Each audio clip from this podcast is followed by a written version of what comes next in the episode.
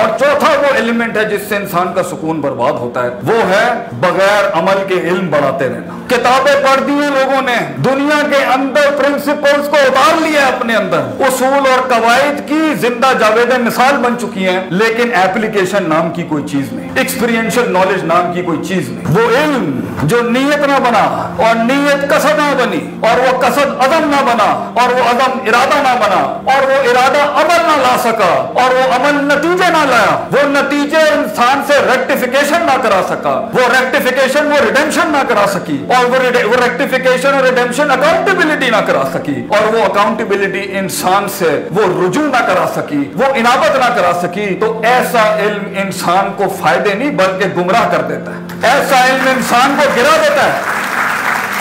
شیطان کے پاس شیطان کے پاس آسمانوں کے اصول کم نہیں ہوں گے۔ شیطان کے پاس آدم علیہ السلام کے وجود سے پہلے اللہ کا دیا ہوا کم نہیں تھا اور علم بھی کم نہیں تھا اور فرشتوں کے پاس بھی کم نہیں تھا۔ لیکن ان کے پاس یہ ایلیمنٹ تھا۔ وہ کہتے تھے سبحان علم اللہ جو دیا تو نے علم دیا۔ اس کے علم نے وہ تسکیہ وہ گرائنڈنگ وہ پروسیسنگ وہ سیلف آڈٹ وہ سیلف آگمنٹیشن نہیں اپنائی، وہ پروسیس نہیں اپنایا۔ سبمیشن کا ڈیلیورنس کا پرفارمنس کا، نتائج نتائج کا آپ دیکھ لیں، اس نے ابا وسطبرا کائنات کی سب سے بڑی حقیقت کا انکار کر دیا۔ تو اس لیے too much of information and too much of knowledge before time will be a فتنہ فار یو یہ بھی آپ کے سکون کو چین سے نہیں بیٹھنے دے۔ ہر چیز پڑھنے کی نہیں ہوتی بچوں۔ ہر وقت ہر چیز پڑھنے کی نہیں ہوتی۔ ہر علم کا ایک مقام ہوتا ہے، ایک وقت ہوتا ہے۔ ایک اس کے حالات ہوتے ہیں پڑھنے کے تبھی۔ اور اس علم کو ایکسپیرینس کے ساتھ یقین کی صورت حال ملتی ہے۔ تو بہت سا علم جو اندر تمہارے چل رہا ہوگا نا ابھی، جو ہمارے یہاں سوشل میڈیا کا دور ہے فل انفارمیشن فلو کا دور ہے۔ کیا کیا کچھ اندر نہیں چلا گیا، اس لیے وہ استراب اور کنفیوژن اور بے قراری ہے۔ کیونکہ اسے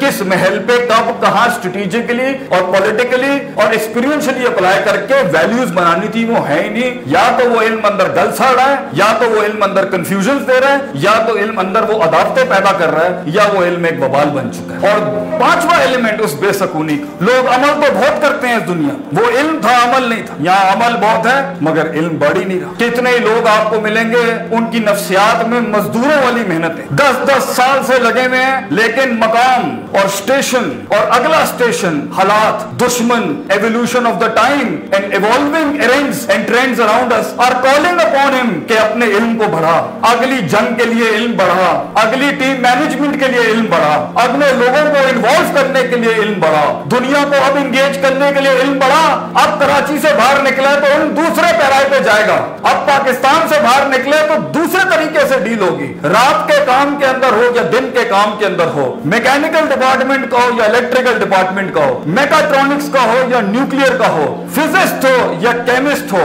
ہر فیلڈ میں، ہر فیسٹ میں باپ ہو، دوست ہو، رشتے ہو، ان سب کاموں کے اندر ڈائنامکس ڈفرنٹ ہوتی ہیں پیرا ڈائنامکس ڈفرنٹ ہوتی ہیں۔ ہر طریقے کو، ہر کسی کو ایک لاٹھی سے نہیں چلاتے بچوں۔ ہر جگہ کے اوپر محل ڈفرنٹ ہوتا ہے، وضع ڈفرنٹ ہوتی ہے، قطع ڈفرنٹ ہوتی ہے انکتاب بھی ڈفرنٹ ہوتا ہے، ارتفاع بھی ڈفرنٹ ہوتا ہے۔ تو علم نہیں ہے ان کے پاس۔ اور جب دس سالوں کے بعد وہ ایمبیگوٹی کریٹ ہوتی ہے، جب وہ استراب کریٹ ہوتا ہے، اور آگے کی دیوار جب گر نہیں رہی ہوتی، دشمن دوست بن نہیں رہے ہوتے، دوست سجن بن نہیں رہے ہوتے، لوگ امام مان نہیں رہے ہوتے ہیں قیادت جنم لے نہیں رہی ہوتی، تو پھر شک پیدا ہوتا ہے۔ اور پھر وہ پہنچ ہی چکا ہونا والا ہوتا ہے۔ تھوڑے سے اپنے علم کو منور کرنا ہوتا ہے، اور بڑے بڑے مقاموں سے وہ گر جاتا ہے۔ تو چھ سال، چار سال، چار مہینے یا چار دن کے اسٹیشن کے کے اندر بھی علم ایوالو کر لیتا، استاد بدل لیتا، علم کے لیے سفر کرتا، استادوں کا لوٹا اٹھاتا، اس اس غریب فقیر کے آگے اتنی پڑھی لکھی قوم صبر کر لیتے۔ تھوڑی دیر کرسی پہ بیٹھ جاتا، چار باتیں اچھی نہیں بھی لگی تھی، شاید چھٹی بات پہ کچھ تجھے تیرے تیرے فائدے کی چیز مل جاتی۔ وہ صبر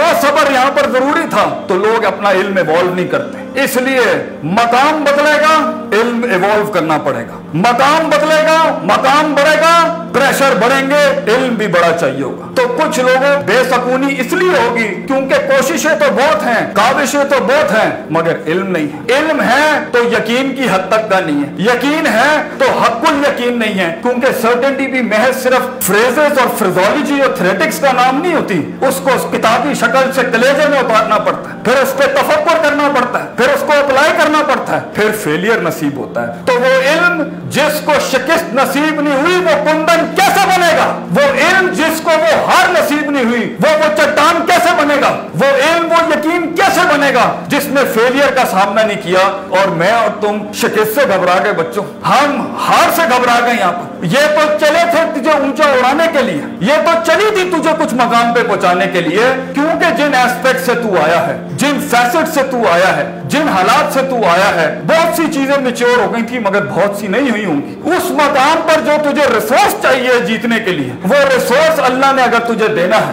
وہ ریسورس تجھے دینا ہے، تو تھوڑی تکلیف تو تجھے دینی پڑے گی بیٹا۔ تھوڑی گرائنڈنگ تیری کرنی پڑے گی۔ تھوڑا تجھے تکلیف میں ڈالے گا اللہ۔ گھبرا مت، ڈر مت۔ اکیلا ہی ہوتا ہے، اس لمحے میں اکیلا ہوتا ہے انسان۔ گھبرا مت بیٹا، میں تجھے بتاؤں گا، آخری نقطہ میرا یہی ہوگا۔